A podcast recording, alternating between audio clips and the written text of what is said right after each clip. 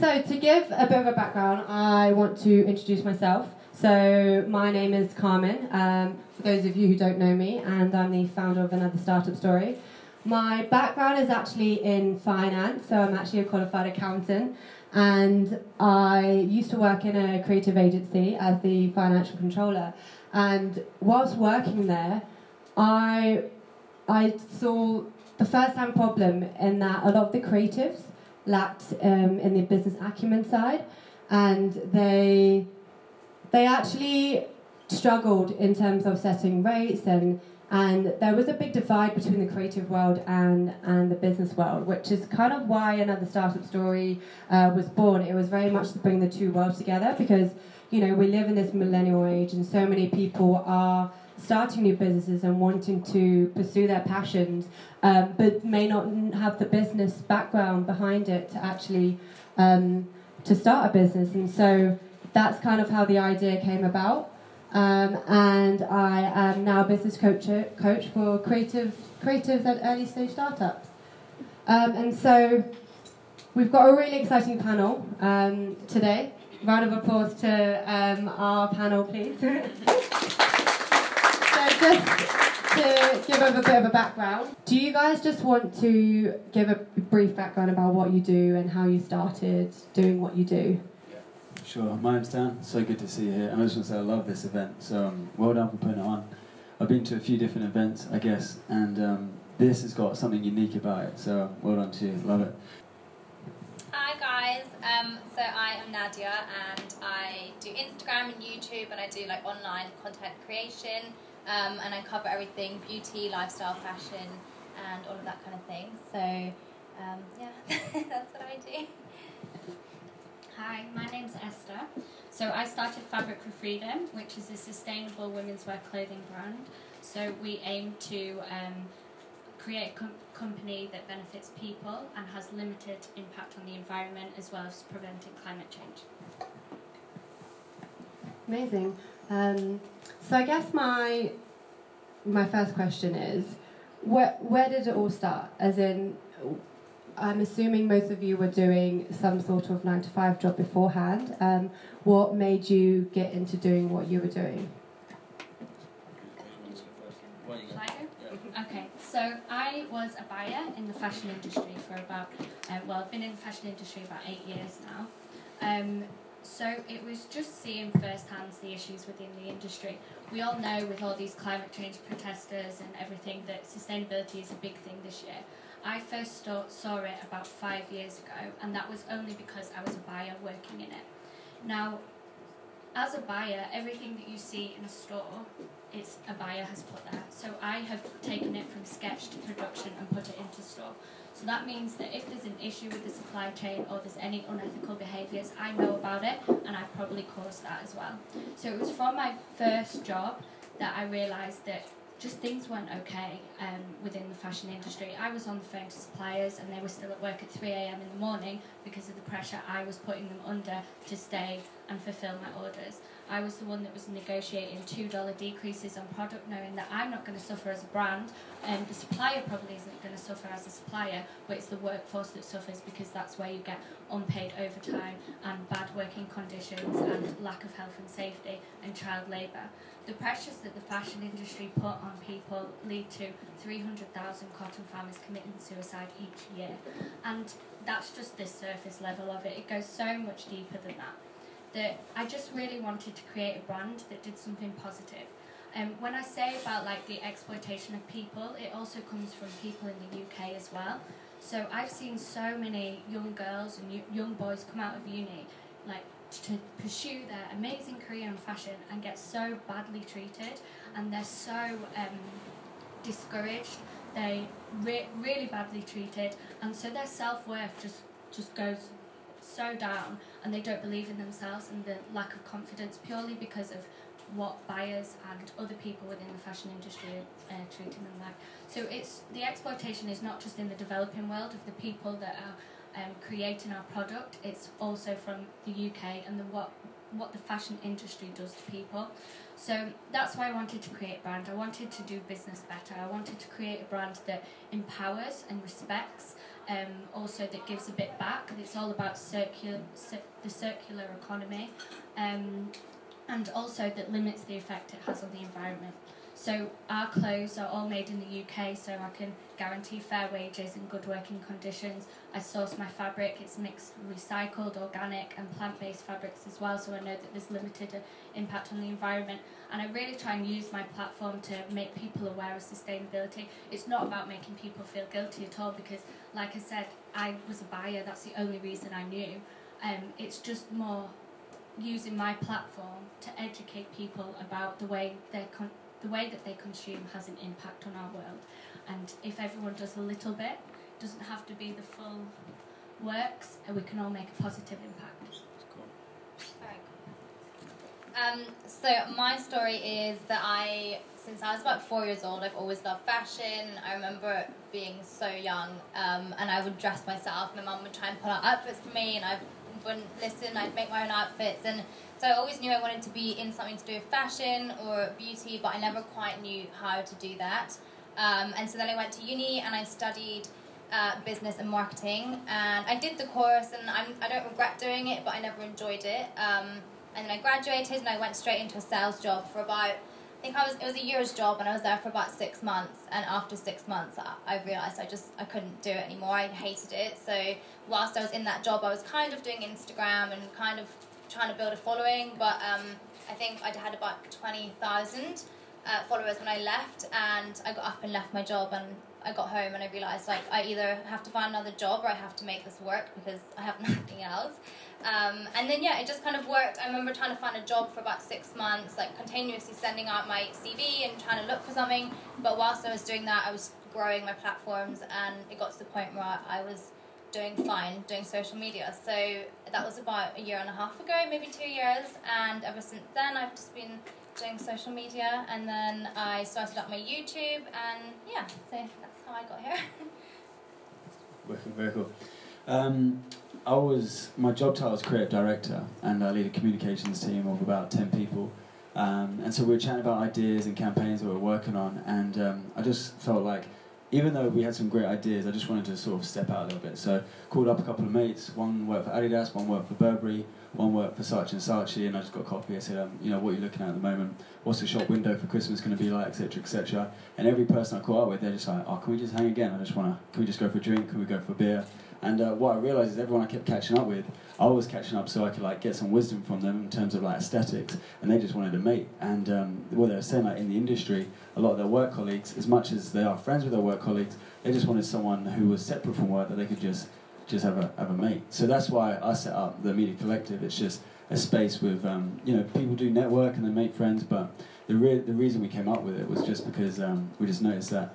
That even though it's a very busy world, the creative world, it can still be lonely and busy at the same time. And I think that's probably why it is a bit lonely, because you're so busy just doing what you want to do, trying to be successful, that you don't actually spend any time thinking about who am I hanging out with, or, you know, what am I doing to like just socialise. So that's how that started. Yeah, yeah, amazing. So just falling back, obviously right at the beginning, each, you know, from when the idea was first planted in your head, how did you guys build up like a following, or and how did you market yourself, and what what have been the struggles and, and the solutions that you've been through along that? Yeah, wicked. I just went um, totally like real personal when we did the first event, got the venue, it was just concrete space around the corner, and uh, so I just personally like called or texted everybody. I don't know if you've ever got like a, a Facebook invite to a birthday party. Like, no one, you just don't go, do you? Like, if someone's going to invite you via Facebook, like, it just feels so impersonal that you're like, no, nah, this person doesn't even care about me. I'm not going to go to their party. So, um, so first of all, what I did was, like, I called everyone. So there was about fifty people that I wanted to invite. And then um, even now, so we'll create digital invites, um, which are gifts. So they can't go on social media. And we send them first as a, as a text saying, hey, mate, just so you know, we've got our next Media Collective night. Just want to know you invited, before they've seen anything on social media. So the c- social media isn't like informing them of the event. The social media is just backing up what they already know they'd be personally invited to. So um, yeah, I would say even like um, WhatsApp, you know, pinging something in a WhatsApp group, hey, just so you know, this is happening. Again, it's a little bit impersonal. A guy called Albert Mehrabian did a study, and he says when it comes to our communication, five percent of it is words, forty-five percent of it is body language, and fifty percent of it is tone of voice. So I could say, Um, hey Carmen, tonight's been great, thank you. Or I can say, hey Carmen, tonight's been great, thank you. I said the same thing in two different ways. One of them has body language and tone of voice. So if you just text, Facebook, email, and that's your invitation, you're just using the five percent. You know, and so it's no wonder people might not want to come, might not want to hang out with you because they're missing the tone of voice and the body language. So yeah, my advice, if you're looking to build something, think about the people that you're looking to build with and think how you can make that invitation as personal as possible. So with my industry, I think it's the same. You have to be quite personal. Um, I feel like a lot of people fall, well, they say they fall into my job, whereas I always knew I wanted to do it, and so I made a plan and I made sure I got there. So I made a little plan at uni and I was posting every single day. I remember sitting in my bed at uni writing my dissertation and having to get out of bed and put makeup on and put an outfit on and take a picture and just making sure I was consistent with what I was putting out so that I would reach my end goal. Um, and so yeah, I think, and then also being on Instagram, you have to really, like, you have to have a U S P, of course, but I feel like in my industry, your U S P is you. So just really being you and being honest and telling stories about you and just making your whole platform about your life while still engaging with your audience and relating to your audience and including them as well. So yeah, I think that was mine. It was just having a plan and making sure that I was just, yeah, being me. um, so mine is a bit boring. Uh, it's all about research and networking, all the things that no one wants to do. um, so... I came up, I, it wasn't a light bulb moment where I had an idea, it was more that I saw a problem that I wanted to solve, and I didn't know about that problem, so I needed to research it. So actually from the first initial idea to launch was about five years, and the reason why is I wanted to be certain. Starting a fashion brand is hard, it takes a lot of money, and it's really, really difficult. So if I was going to make this step, I needed to be sure of myself, and I needed to have the right expectations. Expertise to do so as well. So I, when I first started, I was a buyer's admin assistant in a fast fashion brand, um, but I knew I, every decision I made in my personal life and in my work life, I knew in the back of my mind it was going to one day set up my business. So as a buyer, I have a lot more contacts um, within the fashion industry than I did as a buying assistant. So it was just making sure that I reached the correct level within my career. So I wasn't working on it every day for five years, but I was preparing my future. I was getting the knowledge needed to do so, and I was just retaining everything, constantly making contacts, so that when I did start up, it was quick. I had the contacts in place, and I had the foundations to be able to do so. Yeah, I mean, when... just on the topic of social media, um, obviously we are in this influencer era right now, and um, the truth is it's it's definitely become a good way to market yourself, whether you're starting your personal brand or professional brand. Um, but the barriers to entry are really, really low, which ultimately means, you know, it is saturated, um, and the creme rises to the top. What kind of tips can you give um, to really stand out? Um, and this is probably more of a question for you, Nadia, in terms of, you know, you would have started with one follower, right? You know, how did you build up so quickly, and and how how do you how would you say you can stand out from um, the saturated crowd that we live in today?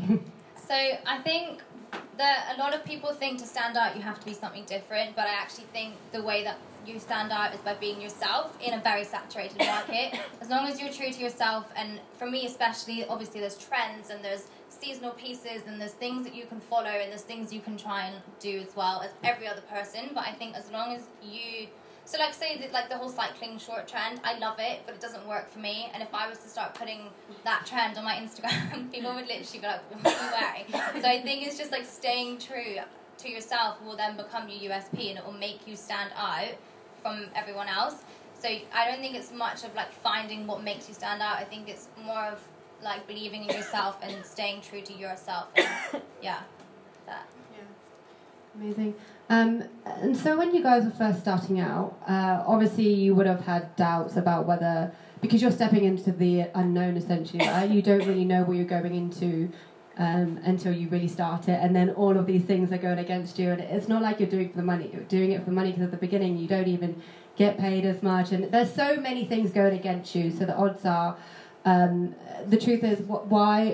What made you continue and persevere and, and and to go against the kind of fear of doubt that so many entrepreneurs often get at the very early stages?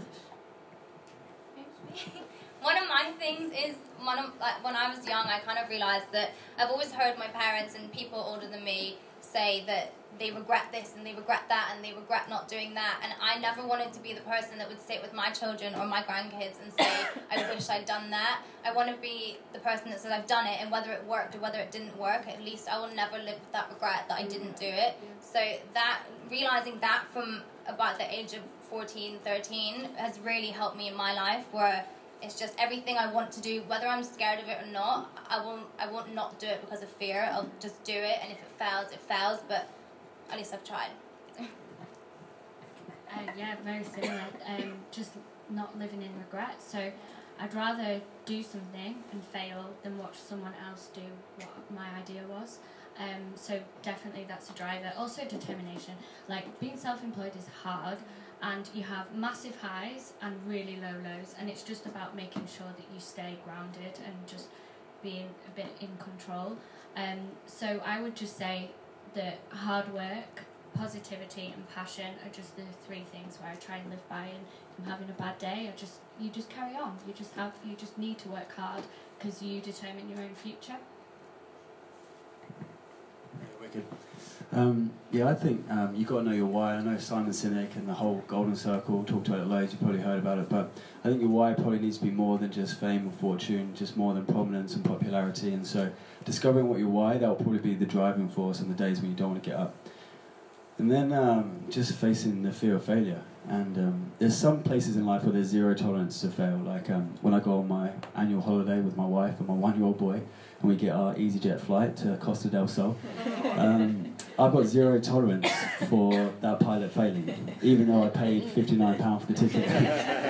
Zero tolerance to fail. And you know what? He doesn't ever fail. If, also, if my wife was ever going to have, like, I don't know, a heart transplant, I would have zero tolerance for the doctor failing. The reason why the doctor and the pilot never fail was because they've had seven years at least of training. And over those seven years, they've tried and failed, tried and failed, tried and failed. They've had flight simulators and test bodies, and that's why they're so successful. It's funny because we do, like, another startup, we start a business or start a company, and we think we can't fail. But the reality is, you will fail, and that's part of the learning process. You try and you fail, you try and you fail. So in seven years' time, in a decade's time, you won't be failing nowhere near as much as you do when you start. But if you're starting something, you want to expect failure and you want to welcome it, because failure is actually meant to teach you. It's part of the learning process. Yeah, that's so good. And what kind of um, what kind of tips can you give around, like, even overcoming failure? I know a lot of people I've spoken to in the past have certain ways, like meditation or surrounding themselves with a really good community who are going to bring you forwards, because, and that's a really interesting topic that I want to talk to you about. Um, I know, you know, Charlie, um, Dan, Dan's wife does amazing things outside of his remit, and she's looking to start her own business as well, and, and ultimately you're inspiring each other, um, and vice versa with Nadia. I think her partner's got his own business. And can you guys shed some light on um, community and surrounding yourself with the right people, or the people, is it, is it so much about surrounding yourself with the people to support you, or the people who are going to inspire you? Yeah, I think you surround yourself with the people who are going to inspire you first, and then when you know what you want to do, then you find the right people who are going to support you. And, uh, you know, you need a mentor, uh, whether it's business, even if you wanted to be a cook and you wanted to grow in your chefing skills, like, you can get mentors, um, but sometimes we think these mentors are just going to drop out of the sky. Like, you've got to be proactive.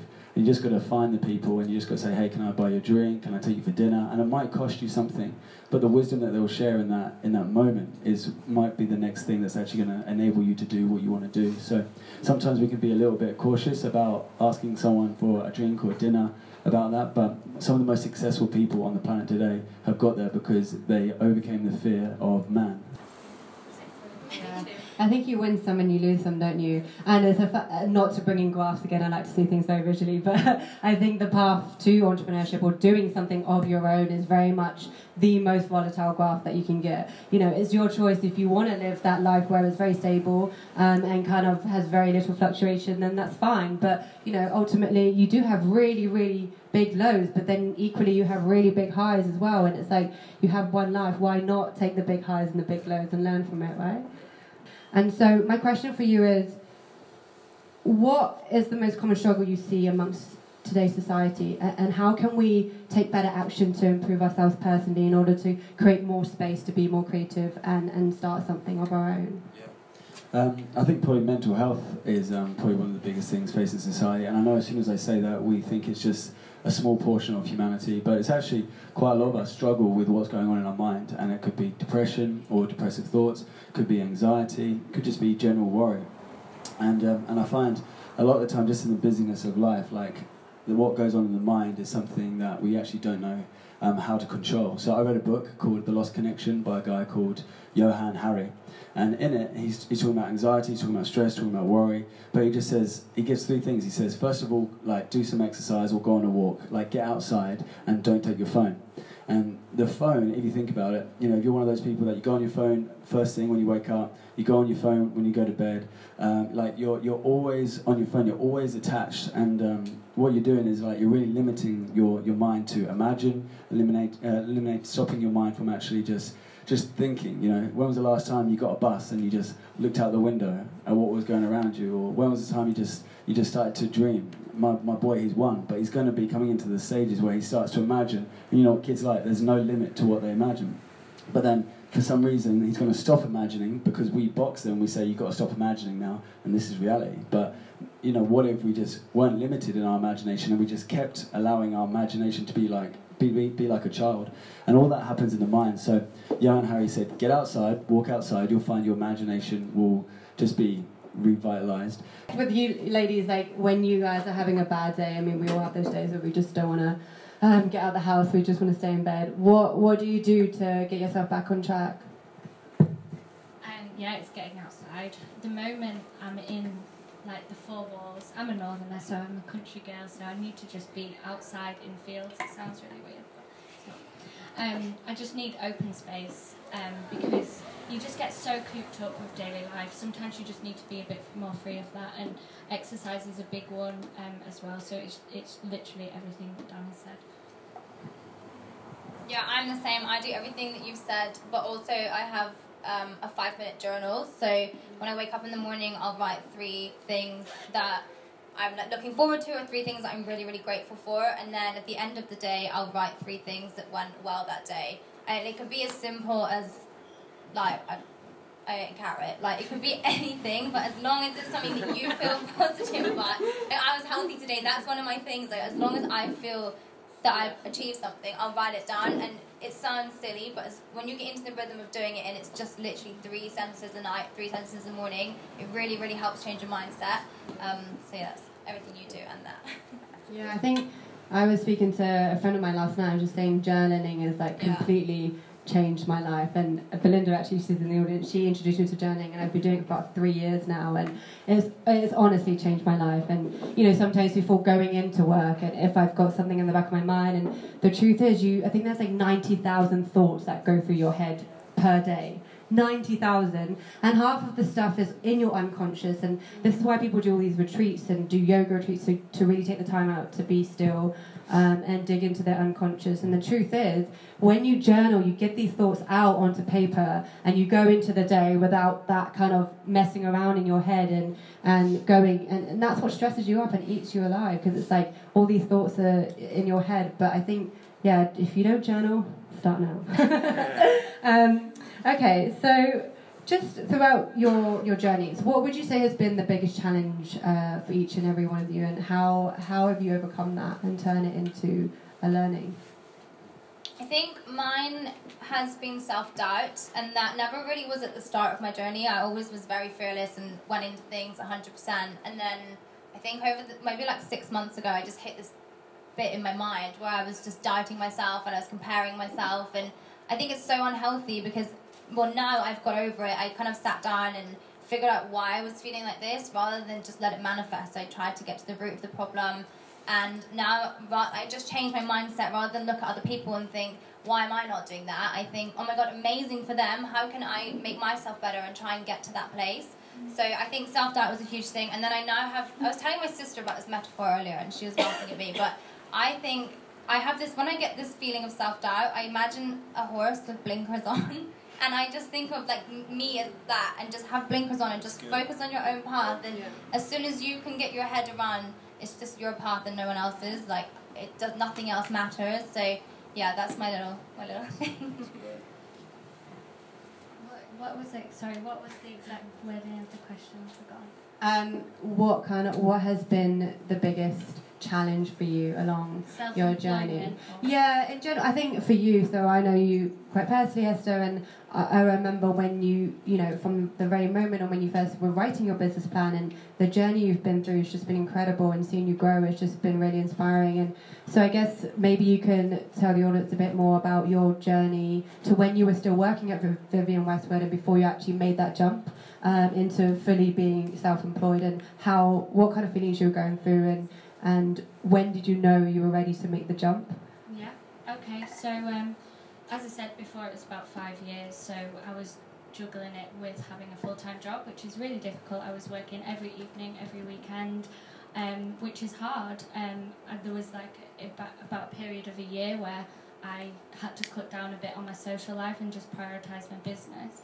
Um, but as well with that, I spoke about it a bit before, like working in the fashion industry, you are subject to Um, sometimes nasty, horrible environments. And I remember in one particular job when I was trying to set up my own business, I was um, being really, really badly treated by my manager, and it, it started off where I would go into work having a bit of panic attacks because I didn't know what she was, what she had in store for me that day, and then go home crying. And all that was in me was like, I just want to stop, start my own business, and I don't have to be in this environment anymore. But actually learning to just be patient with it and stick it out and be strong, and no matter what your circumstances are, just focusing on the end goal was the biggest thing that I learned, because if I had rushed into it, I wouldn't have learned the things that I had um, in order for me to set up my own business. So that one definitely was. Um, and then from a self-employment perspective, so once I took the jump, so I would say the biggest challenge is you go from having a full-time job. I'm I'm mental. I can't even watch television without fidgeting or like doing something else or making something, like, and just actually trying to just stop and relax and switch off. That was the hardest thing for me. I'm always go, go, go in my mind.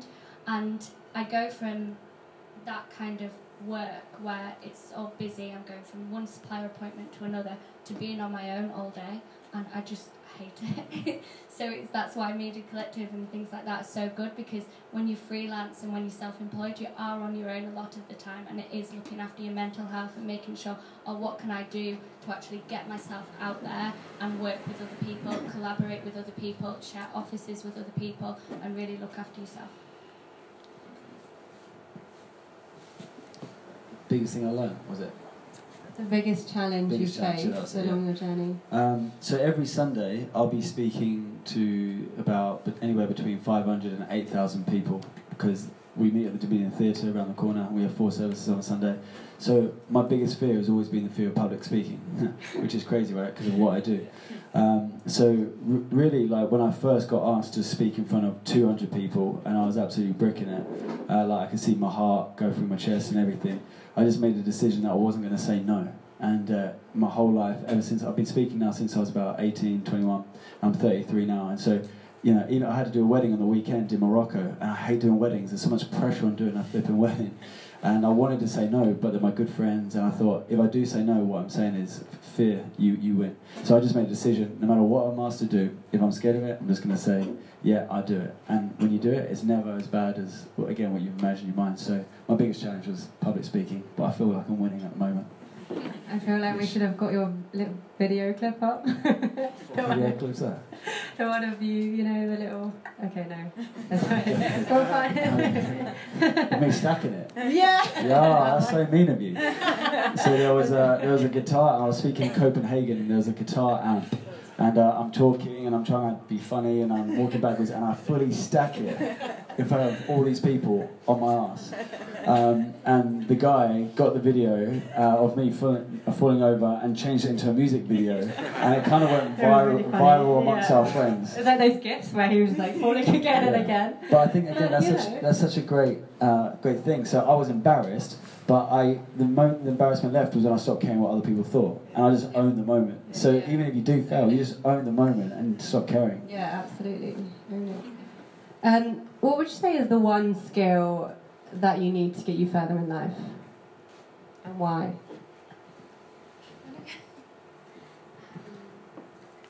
I, well, I mentioned it earlier. Um, I think that hard work. Can I say three? Yes, yeah, hard work, positivity, and pa passion trumps all qualifications. If I have a, if I'm employing um, a buyer's assistant or whatever, um, or whoever, sorry, um. their attitude says more to me than their qualification, and with the right attitude you can go a long way, because um, again you're responsible for your own development, and if you've got someone who's really willing to learn and just humble about it and wants to be taught, um, I think that that shows more than any university qualification. I agree with everything you said, and just obviously like self-belief, as long, as long as you believe in yourself, then other people will read that and agree with that, and yeah, just have self-belief.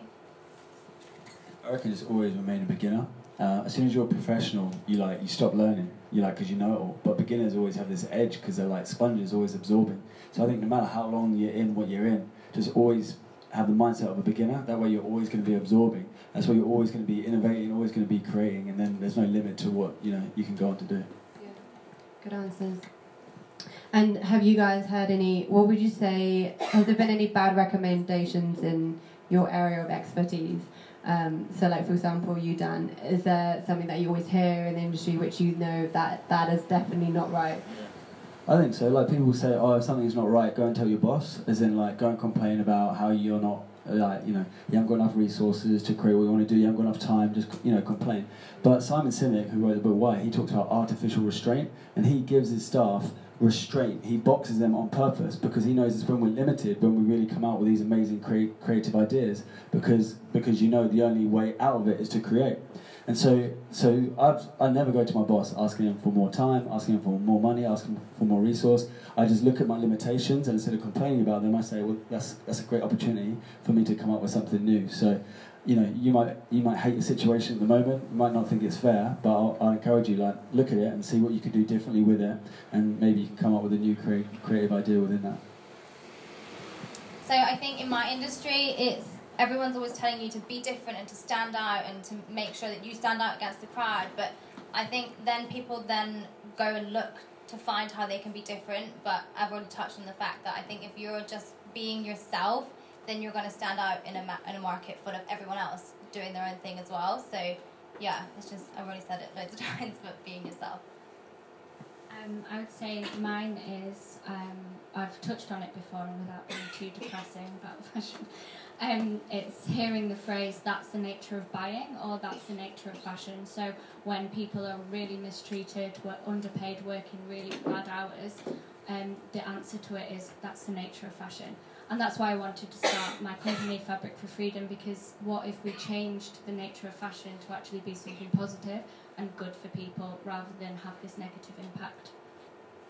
Yeah, agree. So, can we talk about the topic of time? Um, because I know this is something that everyone struggles with, you know, trying to find time to be creative, but then to do the actual work itself and the deep work, and also to eat healthy and to drink enough water, to see your friends, to exercise, whatever. You know, time is constantly everyone's challenge and struggle. What kind of um, tools and tips can you guys give for managing your time and making sure you're doing stuff which which is productive and and going towards what you're trying to achieve in the long run? Yeah, okay. Um, so as an entrepreneur, you have a million things to do. You've got to wear so many different hats and be every department.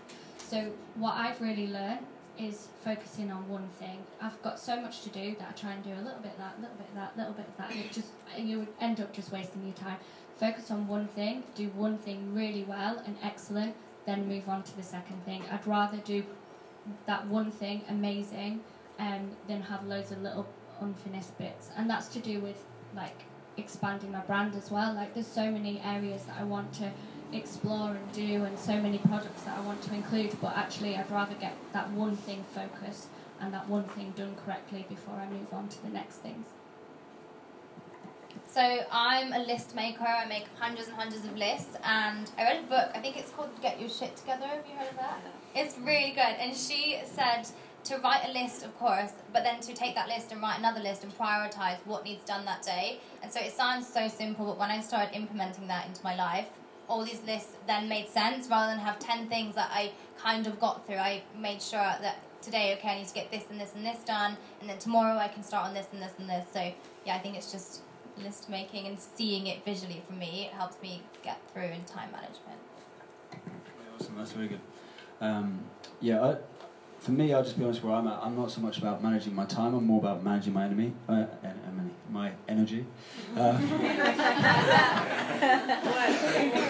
yeah, because if I um, say I manage my time really well, so I've got my work hours and then I get home, I've got my family hours. So I might manage all my hours well, but I've got loads of energy for work, but no energy for my son. To me, that's that's wrong. You know, I want to have energy for my son. So for me, I've had to look at my time, but look at what re-energises me. So I might go to work, but then I might go to the gym, because for me, gym re-energises me. It gives me energy, perks me up. So that means when I see my family, I'm like full of energy, full of joy. So also think about your time, but think about, you know, where do you get your energy from, and maybe looking at scheduling your time with those things that are actually going to energise you, so you're not depleted when you want to be energised. Yeah.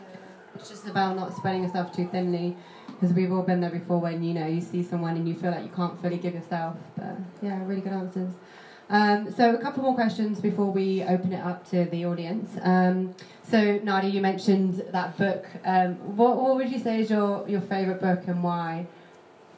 Um, okay, so everyone probably knows the book, but it's called The Secret by Rhonda, Rhonda Byrne, is that her name? Um, about the law of attraction, and just, it's kind of like about like the, the voice in your head, and if you start believing everything that you want, then you'll start then taking actions to do that. And I think it sounds like, if you don't read it and you don't believe in the law of attraction, it just sounds like, oh, okay, yeah, well, everyone knows that. But I think actually when you put it into practice, it's crazy how much it really does affect your life. So, yeah, The Secret.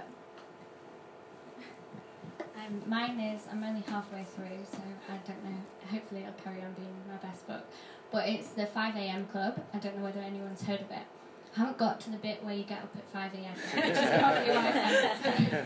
But it's basically about, it's an entrepreneurial book, but it, you can apply it to your life if you're not an entrepreneur. And it's just about making sure that you, cre- you create your mornings to make you have a winning day. So it's all about like looking at your mindset, your beliefs, the way that you look, value yourself, um, but also about having excellent behaviour and living for others. Um, and it's about like meditating on those facts as well, so just spending those time in the morning to set your mind straight so that you can have a much more productive day um, and a lot more efficient. Um, I was quite inspired by a book called Creativity Incorporated by Ed Catmull. He's the C E O of Pixar. I was just thinking about it today because I walked past and saw the Toy Story four um, movie uh, advert. And, uh, and really, if you look at um, this book, it's loads of different stories about the, just the culture of, of Pixar. I'll just give you one example. They did Toy Story one and it was a blockbuster, so Disney said, can you do Toy Story two for D V D release?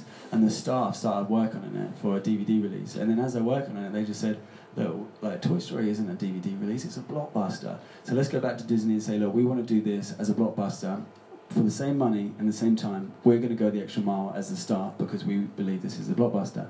And as we all know, it was a blockbuster, then Toy Story, Toy Story three, which made me cry, and then Toy Story four. You know, it was because those staff members knew they were they wanted to do something much better than what was even asked for. And I just love that, because wouldn't it be amazing if, when I think about my team that I get to work with as creators, creators if they wanted to go the extra mile, not because I'm telling them to, because they want to. I think I feel like that sort of drive is inspiring. So yeah, that book has definitely got a lot of that. Yeah, I remember you saying that actually. It's really interesting.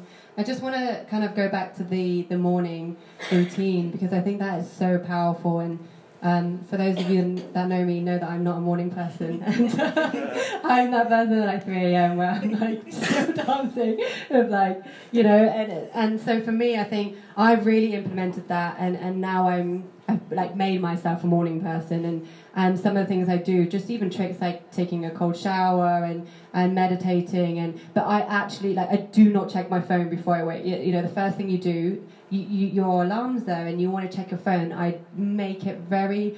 I've disciplined myself to not check my phone because it's just like the, when you wake up, you're not even consciously awake yet, and it's just it's crazy if you're like seeing all these emails, and then it just becomes, you know. Your mind just gets really flooded, and, and so I think the importance of having a morning routine is really, really vital, and I can't express how uh, how amazing it has been for me. And so my question for you guys is, what what's your morning routine, and, and do you have one, and do you think it's kind of helped in your daily life? Uh, yeah, so this book has actually really helped me. I'm not sure whether I will get up at five a m, might be like six or seven, but we'll see. Um, but I think that, what, well, what... you mentioned Carmen before. I, there was some days where I was getting up because I wasn't getting up, going out the house to work straight away. I was working from home. That I really felt my energy levels like really, really drop. So doing um, the things that we mentioned before about just getting in the shower straight away to like really wake yourself up, so you're not all like, oh, do I have to do this or whatever? And then getting yourself outside as quickly as possible.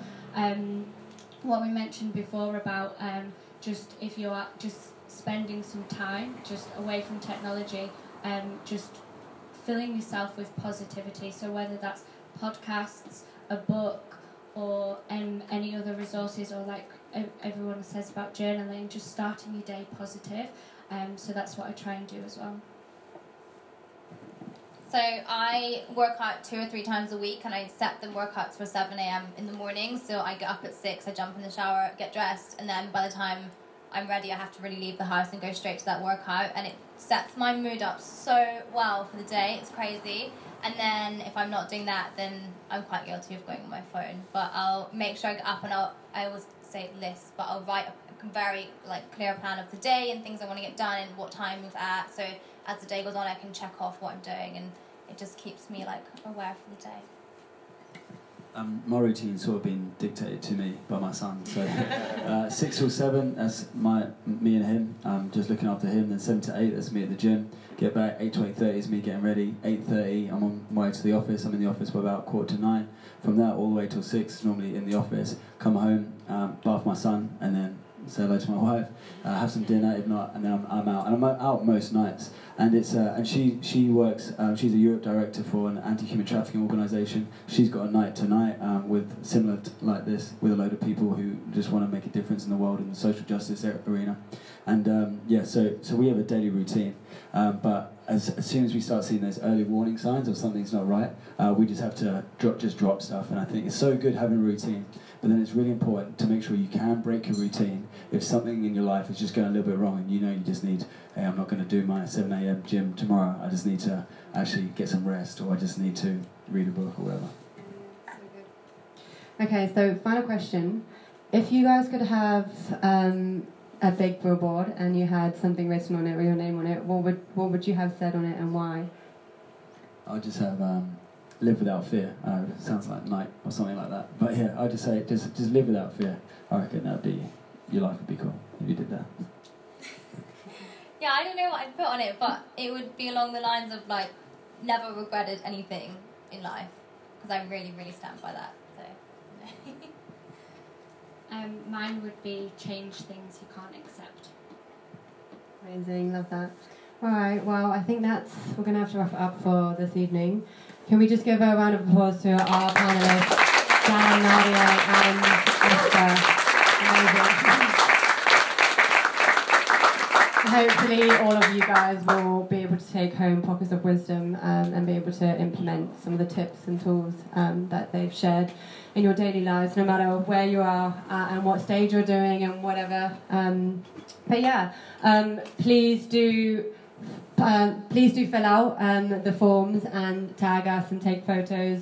Um, again, thank you so much for coming today, and please feel free to stick around, come and chat to the guys up here if you've got any more questions that you want to ask. Um, but yeah, thank you so much for coming, and there's still more food, right? Massive. Th- can we say thank you to Freya, um, who's come along? So she's got yeah, there's still um, amazing nappies and platters, so help yourself to food and drinks. All right, thank you. Thank you.